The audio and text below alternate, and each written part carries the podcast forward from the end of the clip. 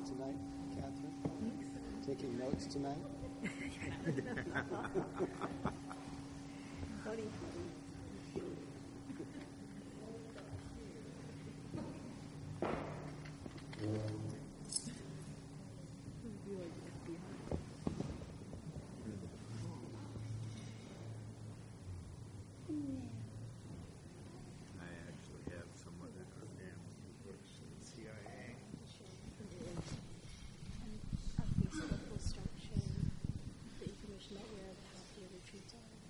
Oh, it's got that. Okay. So before we begin this evening, just want to let you know that our dear Kirti, sitting in the front row, has just updated our website to include a page on the website and a Facebook. Is it and a Facebook page or on the main Facebook site? On the main Facebook site, all about the 60-day or Rains retreat and all the information you will need about the 2 half-day meditations that we'll be doing, one at the end of this month and one at the end of the next month. All that is on our website and on the Facebook page, correct? And I also, while we're at it, would like to encourage you, if you haven't... If you're willing to practice a little more intensively for the next, for these 2 months, to find a buddy. In fact, if you're a little shy about it, just turn to the person sitting next to you right now and see if they want to be your buddy. No, don't even see if they want to. Tell them they have to be. But don't be bashful. Just we're all in this together. So please. Find somebody just to check in with, and you can make it work for you. Try to agree on a frequency that doesn't feel like too much pressure. But really utilize the resources of our website and utilize the resources of knowing that other people are practicing these 60 days and give your heart to it and see what happens. It's the only way that practice ever bears fruit is if you actually do it. I was just reading something about one view was that the only way to...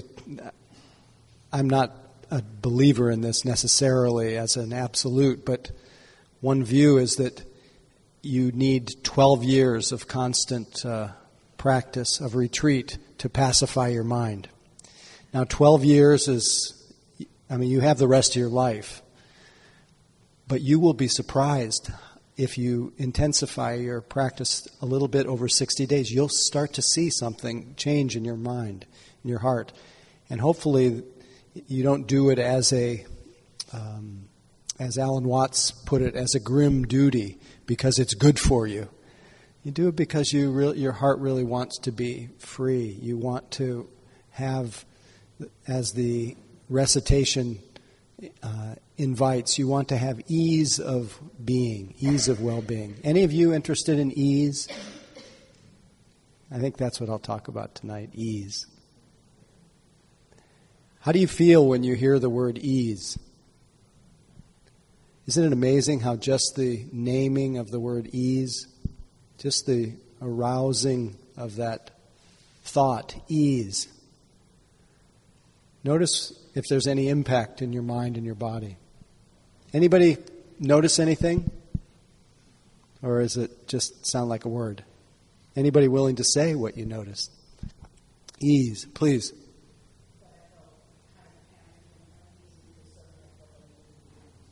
You have to, I heard the first part, but not this. You felt panicky and uneasy.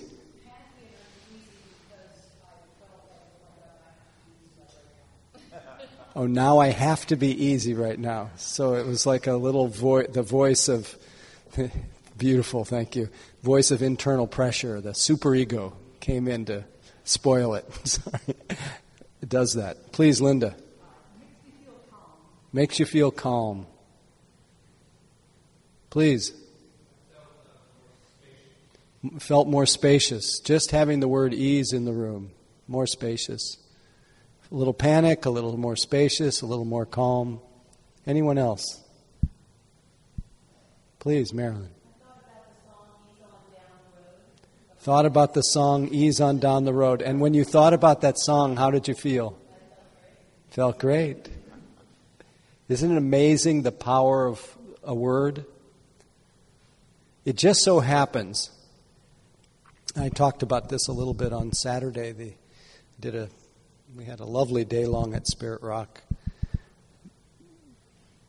It just so happens that this quality of ease is an expression of your natural state. It's natural to each of us. And in being natural, it is, in the deepest meaning, it is unconditioned. There are no conditions for ease. It is simply, it is an unconditional quality. As an unconditional quality, it's a quality that we simply have to turn toward. We just have to invite it because it's there for us if we do. Now, in the process of recognizing that unconditional quality, there may arise all the considerations why I can't be easy right now. I'm supposed to be, or I'm panicky or pressured, or many things will arise. But if you keep in some way that suits you, keep referring to this idea, this unconditional quality of ease, you'll begin to feel easier, just as many of you did just by the mention of the word ease. One of the traditional phrases that is used for the cultivation of metta, or loving kindness, along with may I be happy and peaceful, may I feel safe and protected, may I feel healthy and strong, things like that. The last one is may I have ease of well-being, or may I live with ease. And when one recites that, the invitation is to not wait for that feeling. Because you can say, may I be happy. The tendency is to project into some time in the future that I can be at ease. And as long as I'm projecting to at some point in the future, there is a quality of what I call postponement. There's a quality of being in a sense of suspended ease, rather than may I be at ease, and letting it in the same way that you did in those few moments where I checked in with you, letting it be felt now. And as an unconditional quality, you simply need to turn toward it. Now, we all want to be at ease. I think that recitation reflects a deep wish that all of us have, to be at ease. Do you believe when I say it's an unconditional quality and you simply need to turn toward it? Do you believe me, or does some consideration come into your mind that says, maybe for everyone else, but not me? Well, that voice of consideration is part of the voice and the experience that life's really hard. You know, I think of ease as the opposite of hard.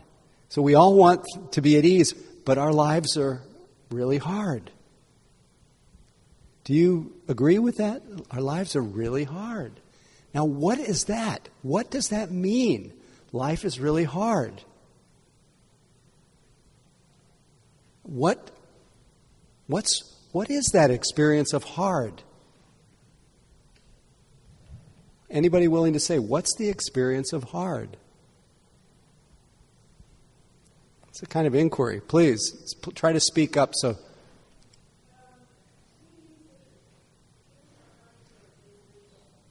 do you know I can't hear?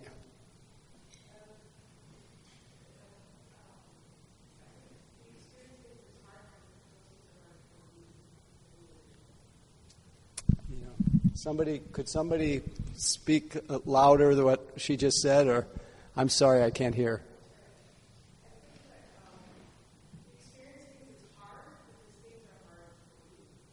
But things are hard for you, I think. Okay, we experience things are hard for... Now, what is that experience of things being hard for us?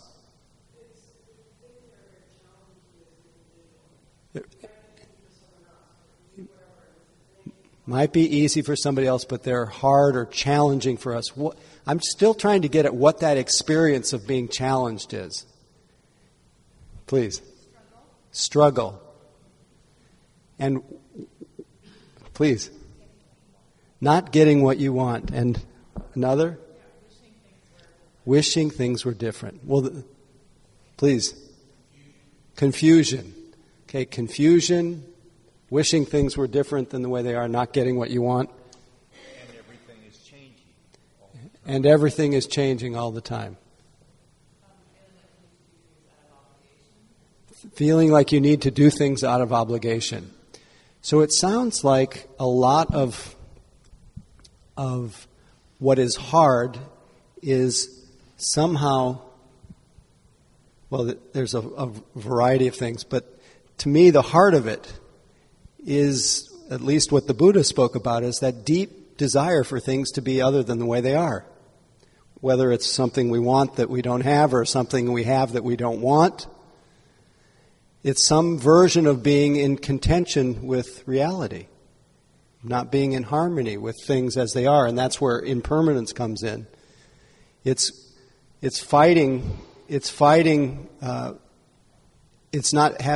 someone said confusion.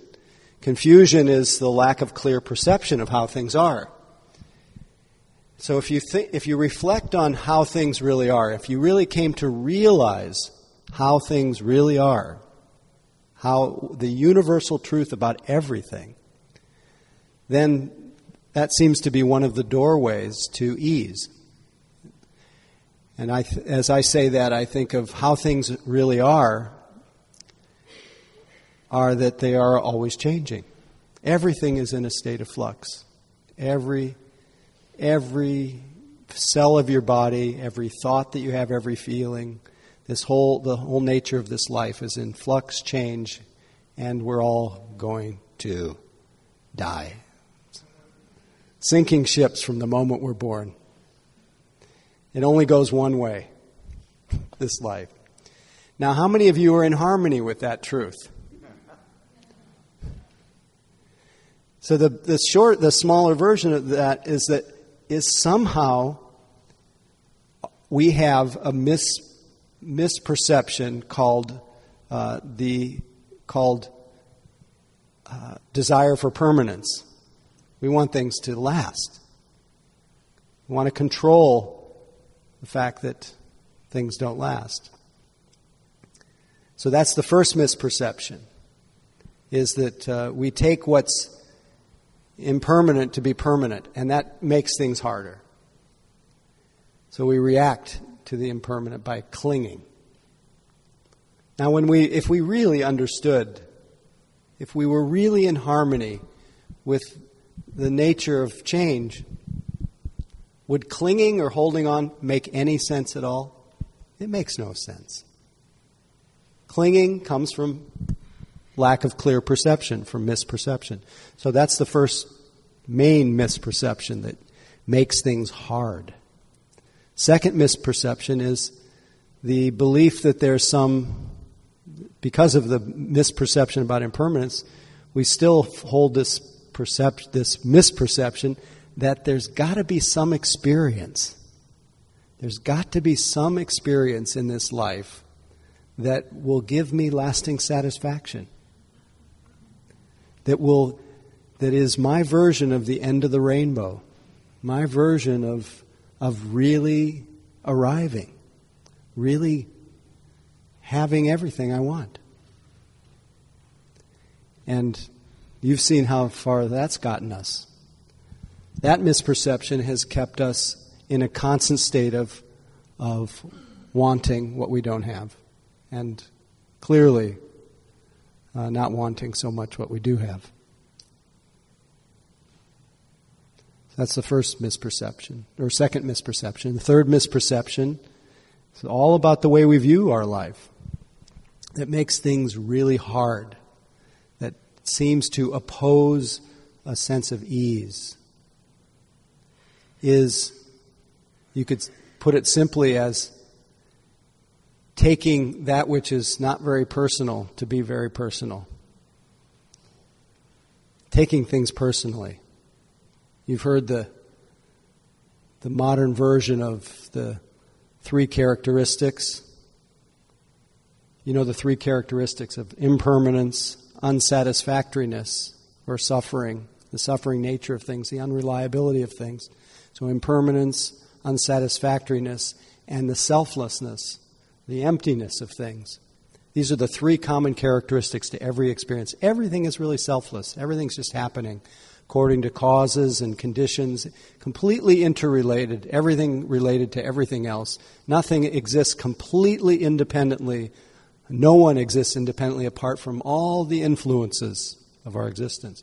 So the modern version of that is, shit happens, it'll pass, and don't take it personally. This really doesn't sound so fun when I said it tonight. Anyway. But the perception, the misperception that whatever it is that we are experiencing is me and mine. The personalizing of the sensations that are felt, my sensations. The thoughts that are experienced, my thoughts. The feelings that are being felt, my feelings. The experiences that are being had, my experiences. Everything referred back to this imaginary agent called me. Yet, when we, through meditative understanding, when we look into this question of there being an owner of this body, an owner of these thoughts, an owner of these feelings, an agent to whom they're all happening, there is, and don't believe me when I say this, there's none to be found. It doesn't mean you're not here, because conventionally you are, but when we look more deeply into that situation, we see that there really is nothing that can be pointed to in this mind and body, internal or external, that we can say, this is me. It is, as Jack Kornfield puts it is rent-a-body. It is unbidden flywheel of thoughts. It is the spontaneous arising of moods and emotions. It is the 65,000 thoughts that arise and pass through our mind every day, uninvited, 90% being repeats from the day before. No, Amy, please. Not me, not mine.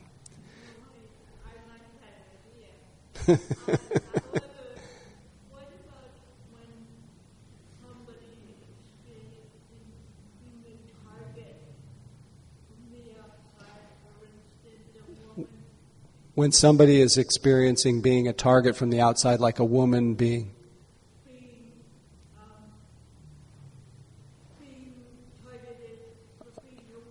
A woman being targeted for being a woman. Now, in regard to any of our conventional realities, of course, the intelligence would say, stop whatever that is from happening. Do whatever you need to do. Take care of yourself if you're a woman. Whatever that is, we respond to that. What I'm speaking about tonight is, to what degree our misunderstanding, our misperception of reality keeps us in a state of tension, contention with reality, and prevents us in the many, many, many thousands of moments that we have that where there is a possibility of having ease of being, preventing us from experiencing that. Not saying that every moment we aren't, either our perception is not clouded, or through people's actions, unwholesome, unskillful actions, our ease is shaken. It's clouded. We're not able to feel at ease. It is a reality, no doubt about it. Well, and you wanted it to be clear because?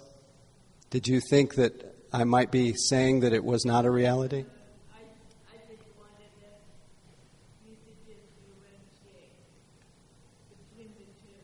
Oh, you don't want me to differ? Oh, you want me to? Okay. Thank you. So this is these three misperceptions, taking what's impermanent to be permanent, unreliable to be reliable or satisfactory, what is not self, taking it to be self, me and mine. This is one of the main causes of dis-ease in our hearts. But the deep tendency that the Buddha spoke about was that that conditioned habit of wanting things to be different. That expresses itself as a state of craving, of wanting, of not wanting, of because of the difficulty at being with things the way they are, as they have come to be, the tendency to, especially when it comes to the unpleasant experiences that inevitably show up in our lives, the tendency to not just respond appropriately as we would if someone was being targeted, but instead to react with aversion, with ill will, with a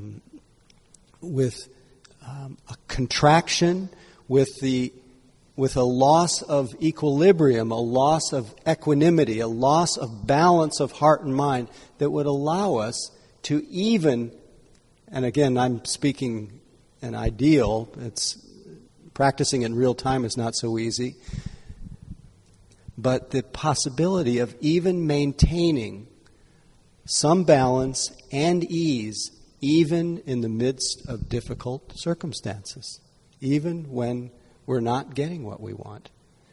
And it sometimes it's a matter of, let's say you're having a really hard time. We're characterizing ourselves as having a really hard day.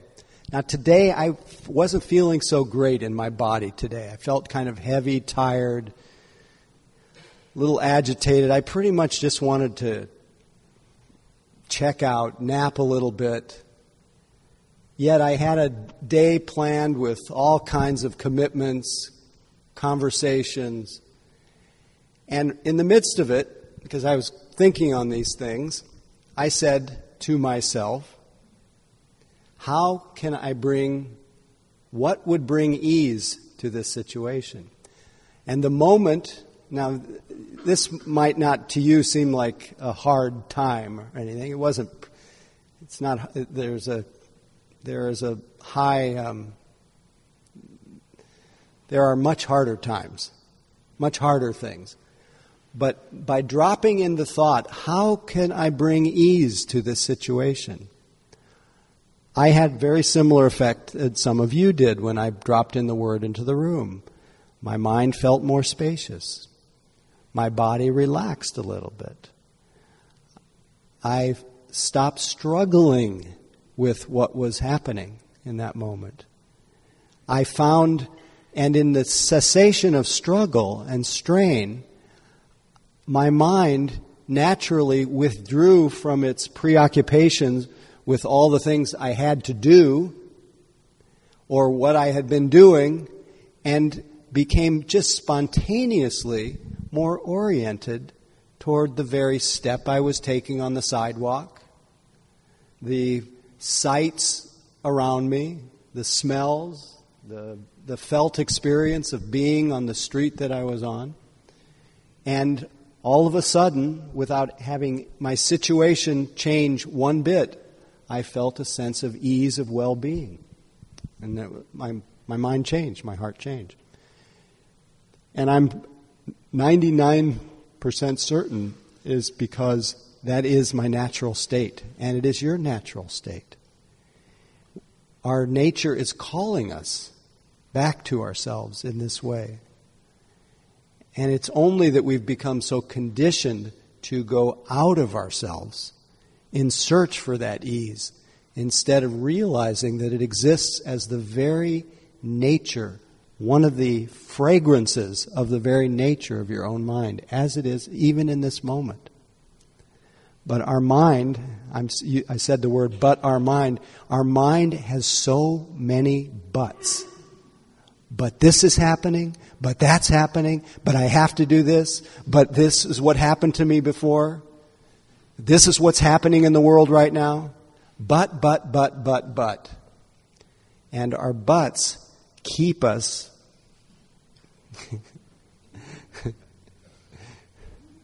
it's not a very good use of but.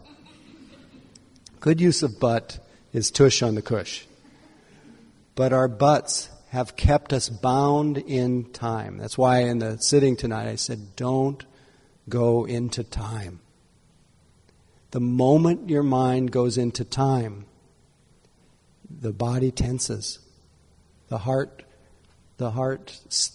tightens, the throat squeezes, the view of ourself shrinks, the spaciousness is often lost. Do you know what I mean by go into time? It really is going into time is picking up. Time is picking up and living in our imagination as though what we're imagining is real. Because what we imagine is real is I'm this or I'm that, I'm a failure, or I'm hopeless, or I'm not enough, or I'm yeah. Taking notes? I'm too much, I'm whatever it is. The moment you start characterizing yourself, you've stepped into time. Because in real time, you could say, in the unfolding now, you can't find evidence for the terribleness of your imagination. You can't find it right here. No one could prove to me here that you're insufficient. But that's when we step into time, we step into that world of, I talked about it before, that world of becoming. I'm here, I'm stuck, things are hard. And if I really try hard, then someday I'll get unstuck. Any of you ever think this way? Someday I'll get unstuck. And the very activity of trying to get unstuck, even though it comes so innocently and out of so much love for ourselves, the very act of trying to get unstuck is what's sticking us. So this 60-day practice period, and the reason I framed it last week as a process that is fulfilled by every moment. It's not about whether you get through the 60 days, even though that's a wonderful accomplishment. But whether you get through the 60 days or not is all about how you take care of this moment. The whole path begins here. The whole path itself, following it, is just staying here. And the end of the path, the end of the 60 days, is the realization that I never, ever left here. And I only imagined that I do. I'm always here. That's the truth. There's only this. And you'll find if you develop that increased passion for real time, for the unfolding now, then you'll recognize a lot more ease is there for you. You'll recognize that your desire to be somewhere else or have something else will get a little bit less. And whatever you were waiting for, whatever you were postponing your ease for, you find is already, as Gendun Rinpoche put it, it's already resting quietly at home in front of your own hearth, your own fireplace, your own plasma TV. have to contemporize this conversation.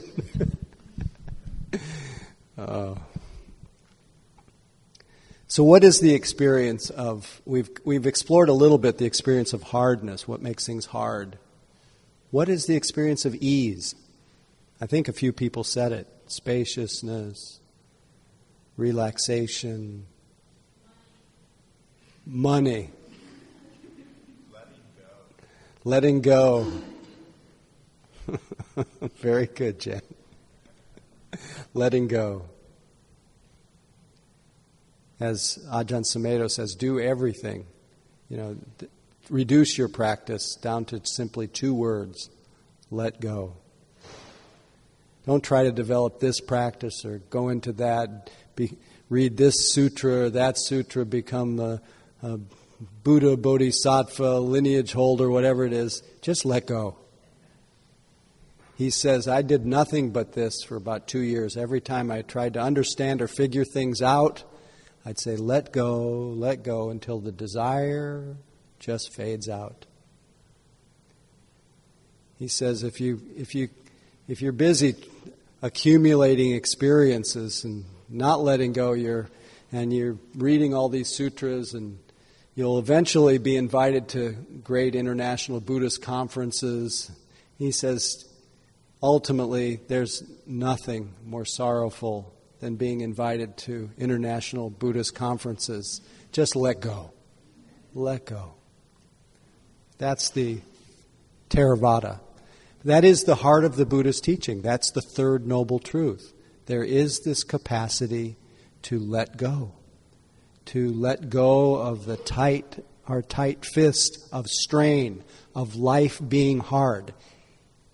Life has difficulties, but the hardness has to do with the reactivity in the mind, the way our mind clings to those misperceptions, clings to time, clings to false ideas about ourselves, clings to our desires, our expectations, our hopes, our dreams. And clinging cannot coexist with ease, except if you become aware of your clinging. If you can become aware of the hardness, the tension, the pressure, and let the ease sit side by side with the hardness, whatever you're experiencing as hard, in real time cannot survive. It will soften. And that ease that you meet it with will simply widen out into a realization of the, we call it mahasati, pure awareness, intrinsic freedom, innate luminosity, the ground of being, the very nature of your heart and mind will reveal itself to you as home, as having everything you need, having all the nurturing capacity. It's all within your own consciousness. And it turns out then that everything and everyone else is as well. And so naturally a sense of goodwill and benevolence comes from knowing that everything is within the nature of my heart and mind. And in that way we become free, more free. Free and easy, as Gendun Rinpoche puts it in his famous song called Free and Easy. Happiness cannot be found through great effort and willpower, but is already present in open relaxation and letting go. Don't strain yourself. There is nothing to do or to undo. Whatever momentarily arises in the body-mind has no real importance at all and has little reality whatsoever. Why identify with and become attached to it, passing judgment upon it and ourselves? Really take that in. Passing judgment upon it and ourselves. Far better to simply let the entire game happen on its own, springing up and falling back like waves, without changing and manipulating anything, and notice how everything vanishes and reappears magically again and again, time without end. Only our searching for happiness prevents us from seeing it. It's like a vivid rainbow which you pursue without ever catching, or a dog chasing its own tail. Although peace and happiness do not exist as an actual thing or place, it is always available and accompanies you every instant. Don't believe in the reality of good and bad experiences. They are like today's ephemeral weather, like rainbows in the sky. Wanting to grasp the ungraspable, you exhaust yourself in vain. As soon as you open and relax this tight fist of grasping, infinite space is there, open, inviting, comfortable. Make use of this spaciousness, this freedom and natural ease. Don't search any further. Don't go into the tangled jungle looking for the great awakened elephant who is already resting quietly at home in front of your own hearth. Nothing to do or to undo, nothing to force, nothing to want, nothing missing. Emaho, marvelous. Everything happens by itself.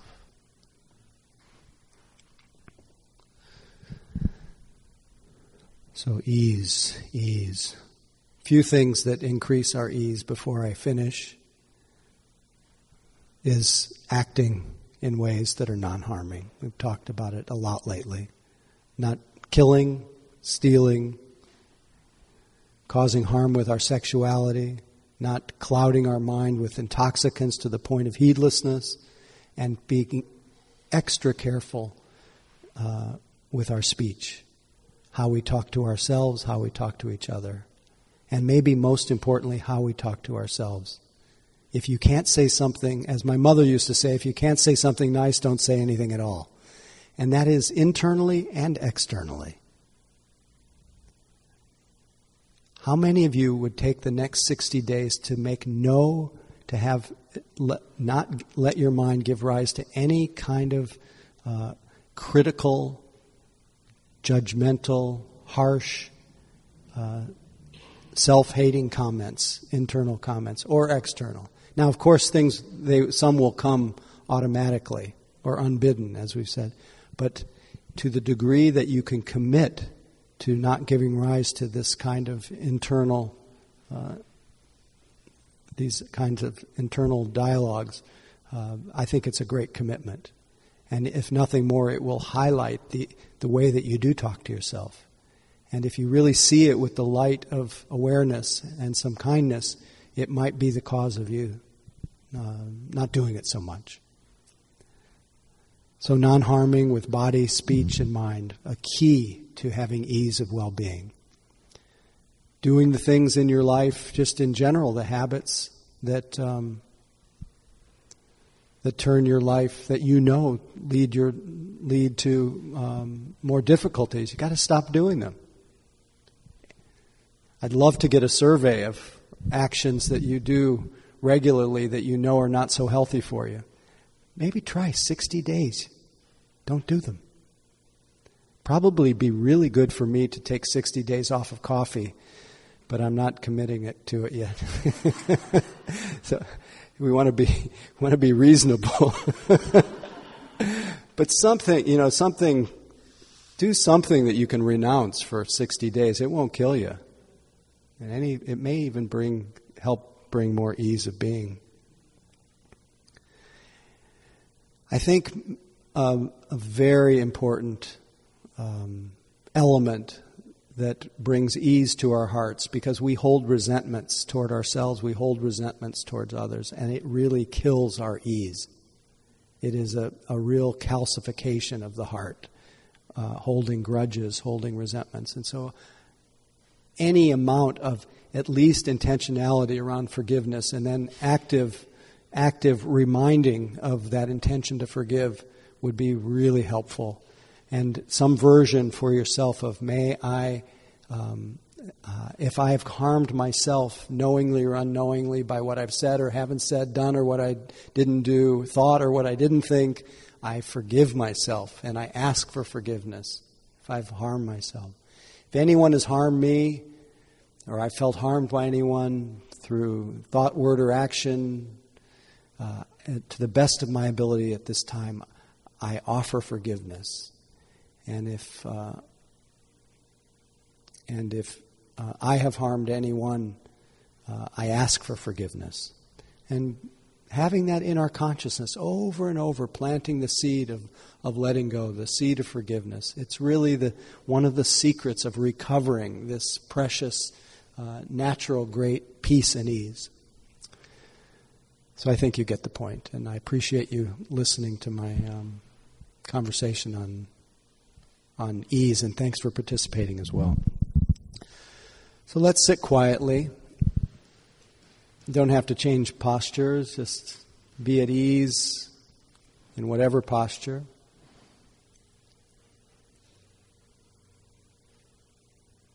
And when we stop and listen, stop separating ourselves out from the flow of life, just connect. We realize our inner being. And from this vantage point of connection with all of life, we can consider the blessings of us sitting together, and that the blessings be shared with all beings everywhere. What I do for myself, I do or touch everyone. Whenever I touch anyone, I touch everyone. So deep wish that my practice, my life, my work be of some benefit to all beings, and a deep wish that all beings have happiness and peace, that all beings can feel safe and protected from inner harm and outer harm, that all beings can know a sense of health and strength, and at least meet the limitations of our body, our aging, sickness, with grace, balance, and a deep wish that we find in this very life, in this very moment, ease of well-being. Our hearts at ease, minds at ease, bodies at ease. And a deep wish that all beings find freedom, serenity, able to meet the joys and the sorrows without suffering. May all beings be liberated.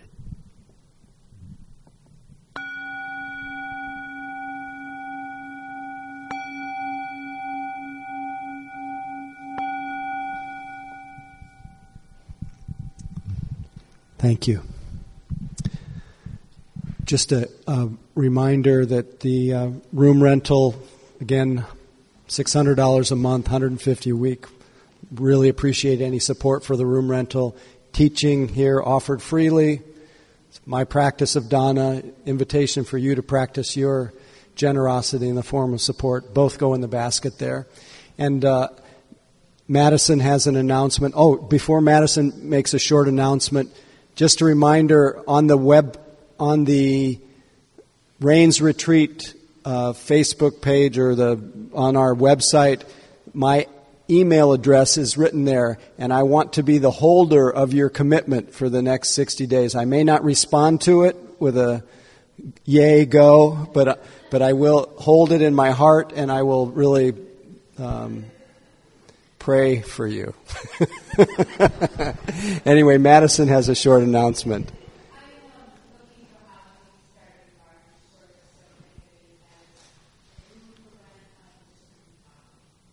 Okay, one last announcement.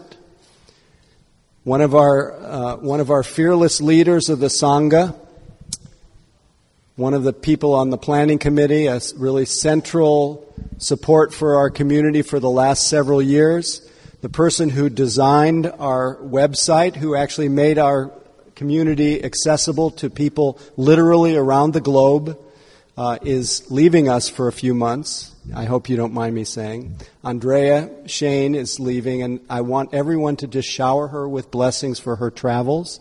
She's going to be traveling, and just express in your heart in whatever way you can a deep appreciation for what part she's had in really supporting our community here, and in each of our practice. Really, we've done. I mean, we're all affecting each other, and Andrea is a perfect example of that. So thank you, bon voyage. Okay, thanks everybody. Night, night.